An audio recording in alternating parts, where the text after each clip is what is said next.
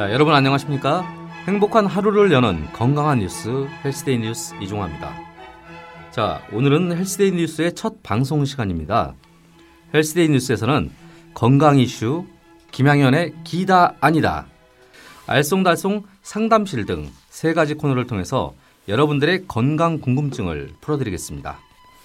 자, 오늘 이 시간에는 고려대학교 안암병원 가정의학과 김양현 교수님과 헬스데이 뉴스 의학 전문 기자 세 분이 함께 하셨습니다. 김정호 기자와 김진옥 기자, 안민아 기자입니다. 안녕하세요. 안녕하세요. 네. 여러분은 건강을 지키기 위해서 가장 중요한 것이 무엇이라고 생각하십니까? 균형 잡힌 식사와 운동, 스트레스 멀리하기 등 다양한 대답들이 있었습니다. 김양현 교수님은 생활 습관을 꼽아주셨습니다. 어떤 이유인가요? 어, 사실 요즘에는 굉장히 의료기술의 발달에 따라서 좋은 약도 많이 나오고 또 좋은 진단기구 또 좋은 여러 가지 의료정보가 많은데요. 그럼에도 불구하고 지금 전혀 어떤 만성질환 자체가 줄어들지는 않고 있는데, 제가 생각했을 때는 어떤 편리함 때문에 우리가 잃어버리고 있는 것들, 특히 우리 주변에 있는 생활 습관에 문제가 있지 않나 싶은 생각이 듭니다. 그래서 네. 실질적으로 약물뿐만 아니라 굉장히 많은 부분에서 생활 습관 교정을 통해서 우리가 도움을 받을 수 있기 때문에 한번 잡아보았습니다. 아, 네. 교수님 말씀 잘 들었습니다. 말씀해 주신 것처럼 생활 습관이야말로 건강을 지키는 데 있어서 가장 중요한 요소인데요. 어, 그러면 앞으로 사 주에 걸쳐서 생활 습관에 대한 이야기를 자세하게 좀 나눠보도록 하겠습니다.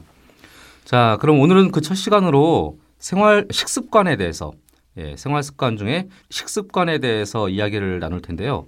식습관하고 관련된 가장 중요한 것이 무엇일까요? 사실 그 요즘에 누구나 먹는 거에 대한 관심이 굉장히 많은데, 그럼에도 불구하고 아침밥을 먹지 않는 분들도 굉장히 많습니다. 어떻게 보면 음. 저희가 그 알고 있는 것 행동이 실제로 일치하지가 않고 네. 어떻게 보면 다이어트만 하더라도 먹는 게 거의 절반 이상은 차지하기 때문에 음. 어, 이것만 제대로 하더라도 굉장히 많은 면에서 도움을 받을 수 있습니다. 네, 교수님 말씀 잘 들었습니다. 그러니까 우리가 매일 먹는 음식에 대한 얘기다 보니까 궁금한 게 참 많이 생겨요.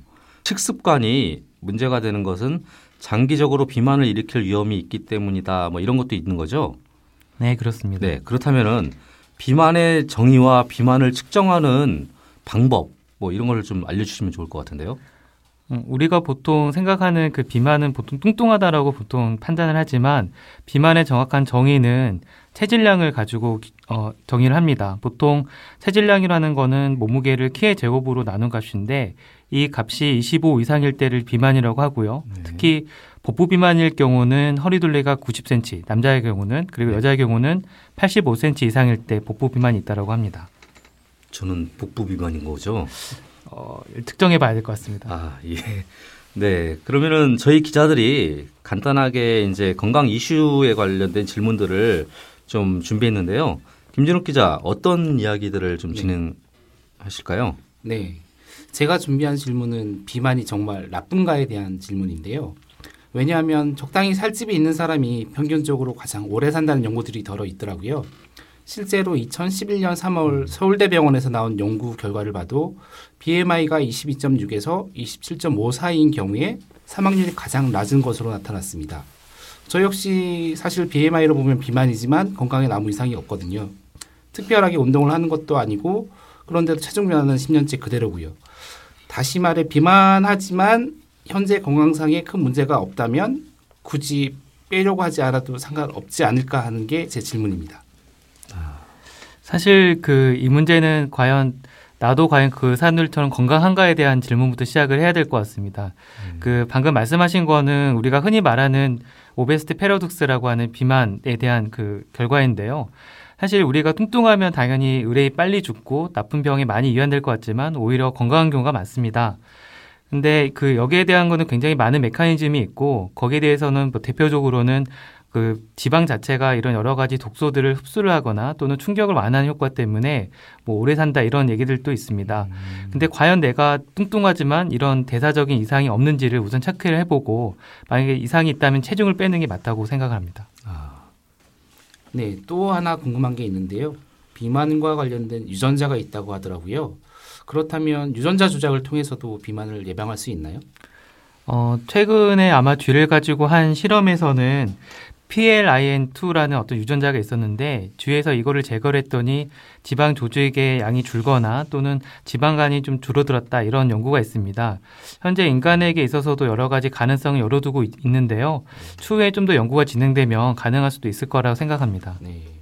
제가 준비한 마지막 질문 드리겠습니다. 고도 비만 환자의 경우 고 신해철씨 사망 사건으로 많이 알려진 위밴드 수술이나 위절제술 이 효과가 있다고 하던데요. 이 수술은 어떤 사람들이 수술을 받아야 하나요? 어, 우리나라를 포함한 아시아 태평양 국가에서 어, 비만 수술에 대한 적응증은 어, 체질량 지수가 삼십오 이상이거나 또는 삼십이 이상이면서 다른 고혈압, 당뇨와 같은 어, 합병증을 두 개 이상 갖고 있는 경우, 또는 뭐 당뇨임에도 불구하고 잘 조절되지 않고 이십칠 점 오 이상의 체질량 지수를 갖고 있는 경우에 대사 수술을 할 수가 있는데요.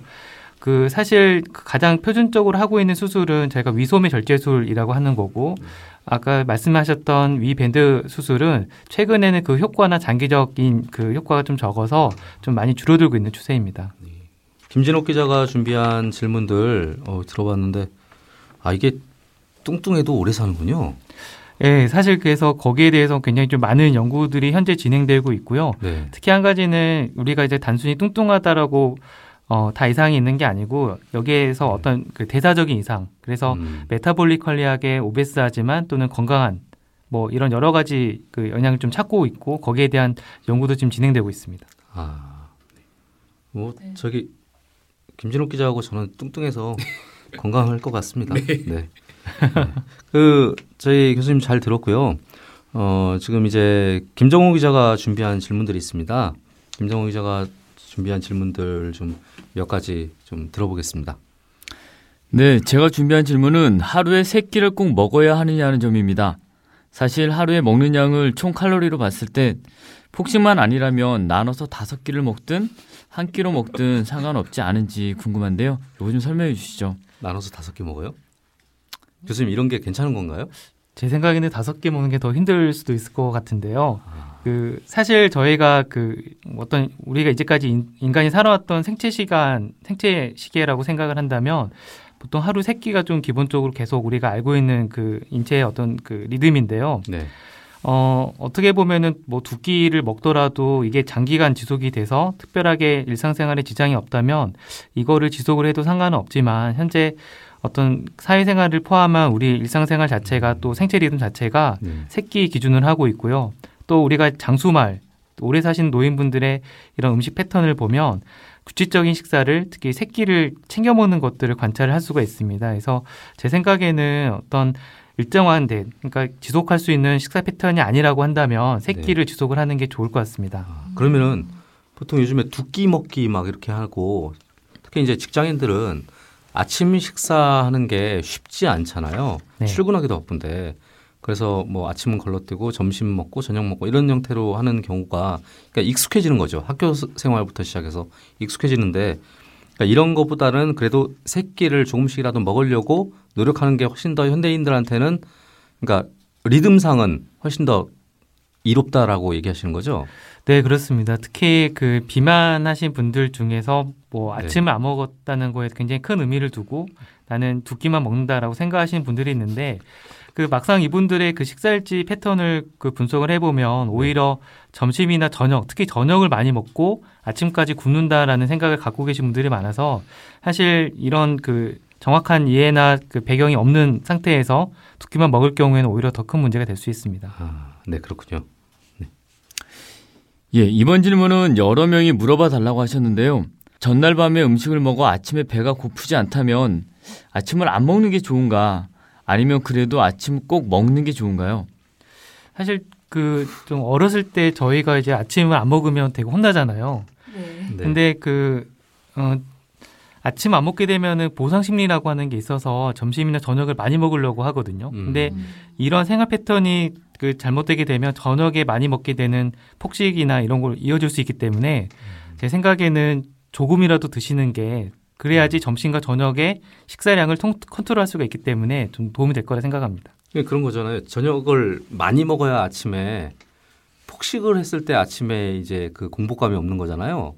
근데 일반적으로는 그렇게 안, 그러니까 일정한 양을 먹었을 때는 아침에 공복감이 생기니까 꼭 챙겨 먹어야 되는 건데, 그러니까 이게 보통 현대인들, 직장인들한테는 그 뭐죠? 저녁에 회식하고 회사에서 회식하고 그러면서 이제 폭음에 폭식에 이렇게 하고 나서 그 다음날 속 불편하니까 안 먹는 거를 이제 이유 삼은 것 같은 네. 그런 질문이긴 한 것 같아요. 네. 네. 이런 질문들 하시는 분들한테 술 그만 드시라고 얘기 좀 해주세요. 예, 저부터 그러는데 아주 많이 물어보더라고요. 아, 그래요? 알겠습니다. 네. 그 마지막 질문인데요. 밥을 천천히 먹는 것이 비만 예방에도 좋다고 하던데요. 근데 도대체 얼마나 천천히 먹어야 하는지 궁금합니다. 아이들을 보면 밥 먹으면서 움직이기도 하면서 한 시간씩 먹는 경우도 있는데요. 늦게 먹으면 늦게 먹을수록 좋은 건가요? 어, 사실 그 정해진 시간, 그러니까 우리가 보통 배가 부르다라고 하는 그 시간이 보통 십오 분에서 이십 분 정도부터 오기 시작을 합니다. 음. 그래서 그 우리가 보통 근데 먹는 시간 여러분들 주변에서 보시면은 특히 이 밥을 먹는 것조차도 어떤 일로 생각을 해서 빨리 먹고 다른 일 한다든지 쉬, 쉬려고 하는 게 많아지다 보니까 밥 먹는 식사 속도가 보통 오 분에서 십 분 내에 다 끝나는 경우가 생깁니다. 네. 이럴 경우에는 이 배가 부르다는 신호가 안 오기 때문에 오히려 더 많은 양을 어, 더 섭취를 할 수가 있게 되고, 그래서 제 생각에는 조금 더 여유를 가지고 뭐 얘기를 하면서 십오 분에서 이십 분 정도는 나를 위해서 투자한다 생각을 하시면 충분히 이 시간을 줄 수 있을 거라 생각이 들고요. 근데 뭐 아까 말씀하신 것처럼 애처럼 한 시간 이상 먹게 되면은 아마 식당 아주머니도 좀 별로 안 좋아하실 것 같습니다. 아, 아니 근데 보통 이게 그 문화가 그런 거잖아요. 뭐 그 늦게 먹는 사람의 입장에서는 직장 상사라든지 아니면 집에서는 뭐 부모님이라든지 뭐 굉장히 빨리 드시고 너 왜 아직까지 먹고 있냐, 밥상 치워야 되는데 너 뭐 하고 있냐, 아니면은 뭐 회사 같은 경우는 밥 먹고 빨리 회사 들어가야 되는데 너 왜 지금까지 밥 먹고 있냐, 이런 분위기들이 있으니까 네. 사실 이게 좀 우리나라의 빨리빨리 문화가 그런 식습관을 만드는 게 아닌가라는 그런 생각이 듭니다. 그 사실 전에 어떤 그 기업체에서 네. 이 전체 그 회사원의 어떤 비만도를 줄이기 위해서 어떻게 해야 되냐고 여쭤본 적이 있었는데 아마 그런 면에서는 회사 전체의 어떤 그 기업 문화라든지 좀 이런 정책 같은 것들이 좀 바뀌어야 되지 않나 싶은 생각이 듭니다. 네. 네, 그 뭐 지금 김정호 기자 준비하신 질문들 그러니까 잘 들었습니다. 네, 그러면 이제 안민아 기자, 안 기자가 준비한 질문들 어떤 게 있는지 한번 들어보겠습니다. 네, 저는 어, 우선 교수님께 질문드리기 앞서서 남자 기자님들께 여쭤보고 싶은 게 한 네. 가지가 있는데요. 혹시 이거 디톡스라고 대본에 없는 거잖아요. 디톡스라고 들어보셨어요? 네, 디톡스. 네, 요즘에 네, 되게 어, 많이 네, 네, 맞아요. 요즘 네. 이 디톡스라는 것이 뭐 여자들, 그러니까 여성들 사이에서 인기를 상당히 끌고 있는데요. 디톡스는 그 몸 안에 있는 독소를 제거함으로 인해서 뭐 노폐물과 지방을 제거해주고 또 심지어는 살이 찌지 않는 몸으로 바뀐다고까지 해요. 음. 이게 디톡스 다이어트가 유명해진 데에는 이제 유명 여자 연예인들이 이 방법을 거론하면서 정말 많이 유명을 해졌는데. 뭐 이효리 씨라든지 티아라의 효민 씨 등이 뭐 이런 디톡스 다이어트를 통해서 몸매를 만들고 또 유지를 한다고 하, 합니다. 근데 실제로 이 디톡스 다이어트가 이렇게 광고나 홍보에서 나오는 것처럼 효과가 있는지, 그리고 비만에 도움이 되는지 좀 정말 정말 정말 많이 궁금합니다. 음. 교수님. 어, 보통 그 디톡스라고 하는 거는 결국은 이제 체내에 있는 독소를 줄여주는, 그러니까 뭐 킬레이팅이라든지 또는 항산화 작용을 통해서 줄여주는 건데, 뭐 마늘이라든지 양파 혹은 그 밖에 어떤 야채나 식물성 위주로 되어 있는 걸로 알고 있습니다. 근데 뭐 그 음식들 자체만으로도 칼로리가 굉장히 낮고 섬유질이라든지 뭐 이런 액체, 그 수분이 많기 때문에 어떤 포만감을 줄 수는 굉장히 좋은 식품인 것 같은데, 이거 자체가 어떤 비만을 치료하는 걸로 생각해서는 안 될 것 같고요. 오히려 이 디톡스 식품이라든지 어떤 기능성 식품이 강조되는 것 자체가 우리가 그만큼 편식을 하거나 또는 어, 생야채라든지 과일의 섭취가 그만큼 줄어드는 게 아닌가 싶은 생각이 듭니다. 그래서 만약에 본인이 직접 그 이런 어, 재료를 구입을 해서 그 뭐 조리해서 드실 수가 있다면 사실 이런 식품을 굳이 드시지 않더라도 효과를 볼 수 있을 것 같고요. 네. 그리고 여기에 너무 의존해서는 안 될 것 같습니다. 음. 그 궁금한데 디톡스 얘기 나왔었는데 단식을 하면서, 그러니까 디톡스가 몸에 있는 독소를 빼거나 뭐 이런 작업인데 단식을 하면서 이렇게 하는 경우들이 있더라고요.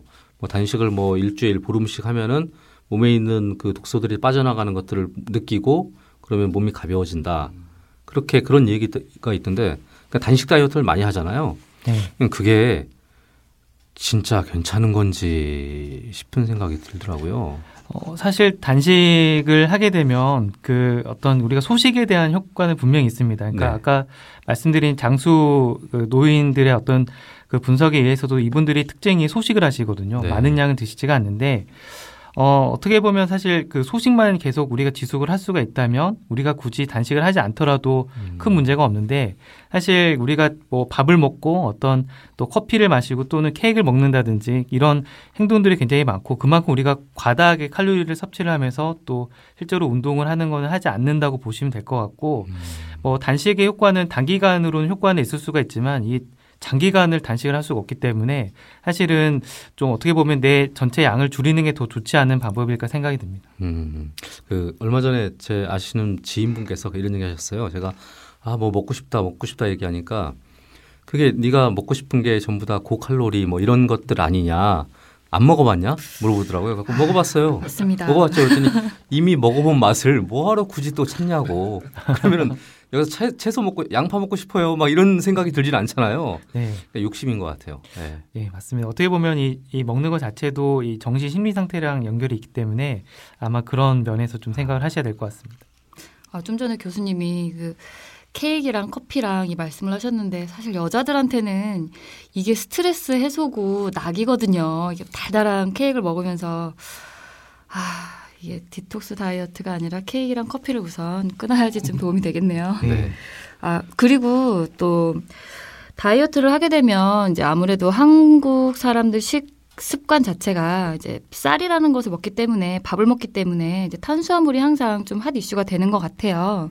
그래서 좀 한국 사람은 지방이 문제가 아니라 탄수화물 과다가 문제라고 하는데 밥이나 면이 좀 문제가 문제를 차지하고 있는 부분들이 좀 많은 걸까요? 어, 사실 그 이 문제는 이제 그 남자 여자를 좀 나눠서 생각을 할 수가 있는데요. 남자 네. 같은 경우는 그 이런 바깥에서 먹는 그 이런 탄수화물 이 식사가 어느, 어느 정도의 칼로리를 갖고 있는지에 대한 인식이 거의 좀 없습니다. 그러니까 음. 라면이나 칼국수가 보통 오백에서 육백 칼로리 정도가 되고 음. 또 우리가 이제 흔히 먹는 빵 같은 뭐 우리가 그 팥빵 같은 경우도 보통 이백, 삼백 정도 칼로리가 나가는데 사실 이거를 어떻게 보면 밥 한 공기가 삼백 칼로리니까 빵 하나 먹으면은 밥 한 공기거든요. 근데 이거를 그냥 간식처럼 먹는다는 거죠. 보통 남자분들은 빵을 두 개 정도 먹고 우유를 먹고 해야지 양이 좀 차, 차잖아요. 크림빵 그러니까, 좋아하네. 크림빵 좋아하네. 네. 그래서 어떻게 보면은 이런 전체적인 그 특히 면 종류를 굉장히 좋아하시기 때문에 남자분들은 그게 가장 문제가 되고 여자분들은 이제 아까 말씀하셨던 것처럼 케이크라든지 이게 문제가 되고 또 한 가지는 나이가 드실수록 건강 생각하시다 보니까 이 과일을 또 은근히 많이 드세요. 근데 네, 맞아요. 과일도 뭐 사과 하나가 보통 백에서 백오십, 뭐 귤 하나가 오십에서 육십 칼로리이기 때문에 귤만 다섯 개 정도 까먹어도 밥 한 공기 열량이 되거든요. 그래서 이런 것들을 저희가 알지 않고는 절대 개선할 수가 없기 때문에 좀 이런 면에서는 탄수화물 전체 양을 줄이는 것도 도움이 될 것 같습니다. 음, 그러니까 탄수화물을 그러니까 보통 탄수화물 중독 걸렸다고 그러고 막 그래서 많이 먹잖아요. 근데 그것뿐만 아니고 전체적으로 식사 양이 많은 거죠? 네, 어떻게 보면 그렇죠. 아. 근데 이제 같은 양을 먹더라도 포만감이 좀 덜 하게 될 수 있기 때문에 좀 주의하셔야 됩니다. 아, 네. 아, 점점 마음이 좀 서글퍼지고 그러네요. 아, 마지막으로 이제 질문 드릴게요. 이건 지인분의 질문이시기도 한데요. 다이어트를 하려고 식사량을 많이 줄였는데 이것 때문인지 아니면 정확하게는 모르겠는데 그 급성 재생성 불량 빈혈증이라는 병이 생겼다고 해요. 음. 식사량을 줄인 게 원인인지 아니면 뭐 식사량을 다시 늘리게 되면 이, 이 병이 좀 좋아지게 되는지 이제 그거에 대해서도 좀 궁금합니다. 어, 보통 우리가 그 다이어트를 하게 될 때 전체적인 칼로리 음식 섭취를 줄이게 되면서 여러 가지 영양분이 좀 부족해지기 쉽습니다. 뭐 보통 오게 되는 뭐 부, 부작용 중에 하나는 뭐 변비도 생길 수가 있고 또 사실은 이제 재생불량성 빈혈은 우리가 흔히 영양결핍으로 오는 것 이라기보다는 좀 다른 요인, 유전적인 요인이나 약물 이런 것들 요인이 있을 수가 있거든요. 아, 음. 보통 네. 영양 섭취가 안 돼서 오는 이런 빈혈의 종류로서는 우리가 흔히 말하는 철결핍성 빈혈이라든지 또는 어, 거대 저가구성 빈혈이라고 해서 네. 비타민 B군이 부족해서 생기는 그런 빈혈이 있거든요. 음. 그래서 아마 만약에 이분 같은 경우는 혹시라도 이게 네. 그런 종류의 그 진단이 내려졌다고 한다면 혹시 다른 약물이라든지 또 요인이 있지 않은지 그리고 좀 치료에 대해서 생각을 하셔야 될 것 같습니다. 아, 네, 감사합니다. 네. 왜 가, 마음이 무거워지죠? 아, 근데 이게 지금 이제 청취자분들이 듣고 계시는데 안민아 기자는 굉장히 날씬합니다. 네. 감사합니다. 이게 예, 음성만 돼서 정말 감사합니다. 네, 나중에는 저희 그 홈페이지 들어오시면은 사진도 한번 올려드리겠습니다. 그때까지. 네. 교수님하고 안, 안 기자 수고하셨습니다. 네, 네 감사합니다. 감사합니다. 자, 이번에는 김양현의 기다 아니다 코너입니다. 기다 아니다는 알쏭달쏭한 건강 상식을 기다 아니다로 간단하게 답변해 주시는 겁니다. 네, 교수님 준비되셨나요? 네. 나이가 들수록 고기를 안 먹고 채식만 하는 것이 도움이 된다. 자, 기답니까 아니답니까? 세모입니다. 그러니까 나이가 드실수록 채식을 먹는 게 건강상 도움이 되지만 단백질 섭취가 안 되면 오히려 더 문제가 될 수도 있습니다. 아, 그러면 밀가루와 소금, 설탕은 최대한 적게 먹는 것이 좋다. 기다 아니다? 기다. 우리나라에서는 정제된 그 밀가루, 소금 섭취가 많기 때문에 네. 적게 드시는 게 도움이 됩니다. 네. 한밤중 야식으로 라면을 먹을 바에는 차라리 참았다가 아침으로 라면을 먹는 게 좋다. 기다 아니다? 기다. 하지만 가능하면 아침에 안 드시는 게 좋을 것 같습니다. 아, 아침 아까 세 끼 중에 한 끼는 꼭 먹으라, 아, 먹으라고 했잖아요. 아니, 라면을 안 드시는 게 좋을 것 같습니다. 아, 라면을요? 예. 아, 아침 라면 먹는 사람 쉽지 않은데. 저는 아침에 가끔 먹거든요. 술 드신 다음 날. 국물 안 먹고 면만 먹는 건 괜찮지 않나요? 뭐 면만 드시는 건 상관이 없을 것 같은데 기름기 있는 식사가 근데 좀 부담이 될 수 있거든요. 아... 네. 네, 알겠습니다. 자, 다음 질문입니다. 아침은 하루 중 가장 많이 제대로 먹어야 된다. 기다 아니다? 네, 아닙니다. 그 이유가 사실은 아침을 적게 먹는, 많이 먹는다기보다는 점심을 좀 많이 먹는 게 사실은 더 좋고요. 아침을 챙겨 드시는 게 더 중요한 겁니다. 아, 네. 다음 질문 들어가겠습니다. 활동량이 상관없이 항상 같은 양으로 식사를 하는 것이 좋다 아니다? 아니다. 다이어트를 하는 경우가 아니라면 꼭 같은 양을 유지할 필요는 없습니다. 아, 그렇죠. 일 열심히 했으면 네. 좀 많이 먹어야죠. 네. 네. 하지만 이런 식사량 변화가 자주 있는 게 안 좋기 때문에 아, 그것만 주의하시면 됩니다. 네. 다음 질문 들어가겠습니다. 밥은 적게 먹고 반찬은 많이 먹는 것이 좋다. 기다 아니다? 아니다. 오히려 그 반찬을 통해서 염분 섭취가 좀 늘어날 수 있기 때문에 아, 그렇게 먹는 건 좋지는 않을 것 같습니다. 그 어른들이 밥 적게 먹고 반찬을 많이 먹으라고 맨날 그러시잖아요. 어, 근데 사실 이게 그 싱거움에 상관은 없지만 이게 보통 우리나라 찬이 좀 짜거든요. 네. 그래서 그게 좀 문제가 될 수 있을 것 같습니다. 네, 알겠습니다. 다음 질문 들어가겠습니다. 음식은 되도록 뜨겁게 먹는 것이 좋다. 기다 아니다? 아니다. 그러니까 따뜻한 건 도움되지만 뜨거울 경우는 오히려 식도에도 부담이 될 수 있기 때문에 그렇게 드신 건 좋지 않습니다. 아직 결혼 안 하셨죠? 음... 네. 장모님한테 사랑 못 받으시겠습니다. 그때 연기를 좀 하겠습니다. 네. 다음 질문 들어가겠습니다. 음식을 삼십 분 이상 천천히 먹는 것은 좋은 습관이다. 기다 아니다? 세모입니다. 사실 천천히 먹는 건 도움이 되긴 하는데 주변 사람들도 생각하면서 먹어야 될 것 같습니다. 그 음... 아까 있던 질문이잖아요. 한국 문화 자체가 빨리빨리 네. 문화다 보니까 이거는 기다로 해주세요. 그럴까요? 네, 네, 기다로 알겠습니다. 해주셔야 할 것 같습니다. 네. 네. 전체 맥락을 봤을 땐 기다로 하겠습니다. 네. 기다. 그러니까 천천히 먹을수록 포만감을 느낄 수 있기 때문에 시간만 구애되지 않는다면 이렇게 드시는 게 좋을 것 같습니다. 네, 알겠습니다. 자, 이번 시간은 마지막 시간입니다. 청취자들의 궁금증을 어, 소개해드리는 시간 알쏭달쏭 상담실입니다. 어, 첫 시간인 만큼 헬스데이 뉴스 상담 게시판에 올라온 내용을 소개해드리고 답변을 들어보도록 하겠습니다. 김진옥 기자, 네. 준비하신 상담 내용 소개 좀 해주십시오. 네, 제가 준비한 상담은 다이어트 약에 대한 질문입니다. 요새 주변에서도 보면 다이어트 약을 복용하는 사례가 많습니다. 상담 내용을 직접 음성으로 들어보시죠. 안녕하세요. 서울 청담동에 사는 서른일곱 살 노총각입니다. 친구가 다이어트 약을 병원에서 처방받으면 식욕이 떨어져 효과가 좋다고 하더라고요. 그래서 다이어트 약은 어떤 사람들에게 효과적인지, 부작용은 어떤 것들이 있는지 궁금합니다. 어, 사실 다이어트 약은 뭐 식사나 운동으로 어떤 조절이 안 될 경우에 이런 약을 쓸 수가 있는데요. 네. 무작정 처음부터 쓰게 된다면 이런 식사나 운동 습관이 안 바뀌면서 오히려 약을 끊었을 때 더 살이 찌는 요요 현상이나 약에 대한 의존성을 키울 수 있기 때문에 저는 좋은 방법은 꼭 아니라고 생각을 합니다. 저는 이 다이어트 약이 그 저희 이제 그 헬스데이 뉴스에서 집중적으로 취재하는 것 중에 하나가 그 폐고혈압 네, 근데 폐고혈압의 그 원인 중에 하나가 다이어트 약물 복용으로 인한 어, 것이라고 얘기를 듣고 나서 주변에 약을 먹는 사람이 전부 다 말리고 있거든요.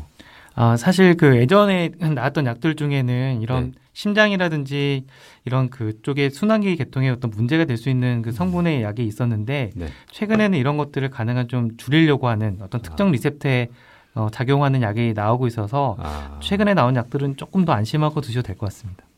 네, 갑자기 희망이 생기는군요. 네, 다음 질문 준비해 주십시오. 예, 제가 준비한 상담도 음성, 음성 상담인데요. 장염에 걸려 살이 빠졌는데 이참에 다이어트를 하고 싶다는 남성분입니다. 상담 내용을 직접 들어보시죠. 장염 걸렸는데 다이어트 한다고요? 예예. 예.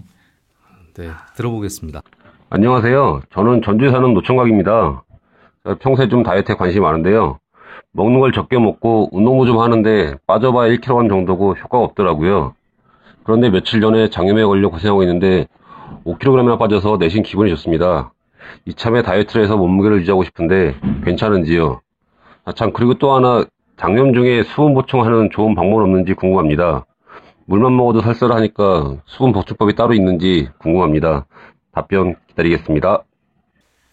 어, 사실 장염으로 살이 빠졌다라고 하는 거는 결국 이제 수분, 설사를 통한 수분이 빠져나가는 거기 때문에 실제로 우리가 빼고자 하는 지방이 줄어드는 건 아닙니다. 그래서 이거를 그 체중의 방, 체중 저하의 방법으로 사용하신 거는 좋지가 않고, 이런 그 장염에 걸렸을 때 음식을 굶는 게 좋다고 생각을 하지만 오히려 음식을 먹는 게 사실은 더 좋은 방법이기 때문에 뭐 물뿐만 아니라 음식을 어, 자국량을 좀 어, 지속적으로 드시는 게 좋을 것 같습니다.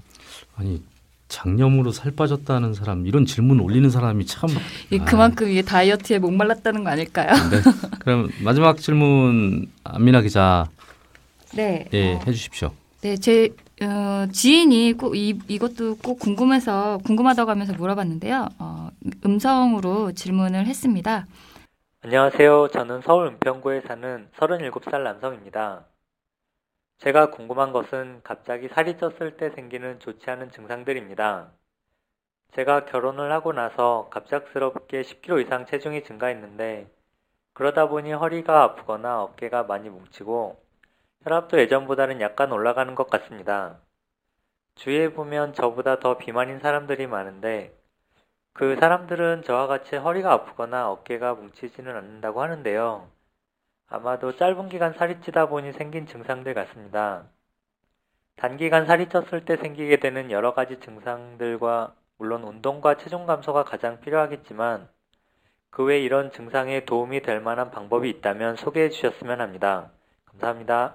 어, 나이에 따라 좀 다를 수가 있는데 그 연령이 높아질수록 관절에 좀 일단 무리가 오고요. 또 한 가지는 없었던 코골이 나 혹은 인슐린 저항성으로 인한 뭐 혈당이 높아지거나 또는 혈압 상승이 있을 수 있습니다. 사실 이렇게 급격하게 살을 찌는 경우가 많지가 않기 때문에 혹시 이분이 어, 기질적으로 어떤 이상, 뭐 쿠신 증후군이라든지 다른 어떤 내분비적인 이상이 있지 않은지 좀 한번 검사를 해보거나 살펴보시는 게 좋지 않을까 생각됩니다. 네, 어, 네. 꼭 검사 검사를 꼭 해보라고 권해 권하겠습니다. 안민아 기자 아시는 분인가요? 예, 저희. 오빠거든요. 근데 혹시 스트레스가 많지 않으신 거예요? 어, 어, 일 년 사이에 살이 정말 전체적으로 뭐 팔다리나 이런 데 많이 찐 건 아니고 복부 비만이 상당히 많이 심해졌더라고요. 밤마다 라면을 먹었다는 것 같기도 하고, 그래서 네, 꼭 검사를 네. 권해보도록 하겠습니다. 예. 네. 자, 이제 김양현 교수님 설명 잘 들었습니다. 저희 기자들이 준비한 질문하고 교수님 답변 너무 잘 들었는데요. 다음 시간에는 운동 습관을 가지고 다시 한번 얘기하도록 하겠습니다. 오늘 고생하셨습니다. 네, 네, 감사합니다. 수고하셨습니다. 한 비만치료 전문 병원에서 항상 공감되는 스타들의 다이어트 명언에 대한 설문조사를 실시했습니다. 그 결과 삼 위가 김사랑 씨의 발언이었습니다. 새끼 다 먹으면 살쪄요. 네. 새끼 다 먹으면... 어, 교수님 아까 새끼 다 먹으라고 했는데? 자, 이상하네. 자, 그럼 이 위. 이 위는 어, 옥주연 씨의 이야기입니다. 먹어봤자 내가 다 아는 맛이야. 아까 제가 했던 그런 비슷한 얘기네요. 네. 그리고 이제 마지막 영예의, 영예의 일 위는 인생은 살이 쪘을 때와 안 쪘을 때로 나뉜다. 누가 얘기할게요? 교수님 누가 얘기했을 것 같습니까? 어, 글쎄요. 네, 이소라 씨가 얘기했습니다. 모델 이소라 씨입니다. 자, 무려 절반에 가까운 한 사십오 퍼센트 참가자들이 이, 대, 이 답변을 이제 선택을 했는데요. 어, 뭐 저희가 이제 클로징하는 자리인데 제가 살이 쪄보니까 알겠는데요. 모든 게 귀찮아집니다. 네. 밥 먹으면 눕게 되고, 네. 안 걷게 되고, 이렇게 되면 살이 찌는 거고, 아까 교수님이 얘기하셨던 뭐 당뇨라든지 관절 질환이라든지 이런 질병들이 항상 따라오기 때문에 여러분 모두 식습관에 대해서 좀 조심하는, 항상 주의를 기울이는 어, 그런 생활 자세를 좀 보여주셨으면 좋겠습니다. 자, 오늘 첫 시간 함께해 주셔서 감사하고요. 다음 시간에 다시 뵙겠습니다.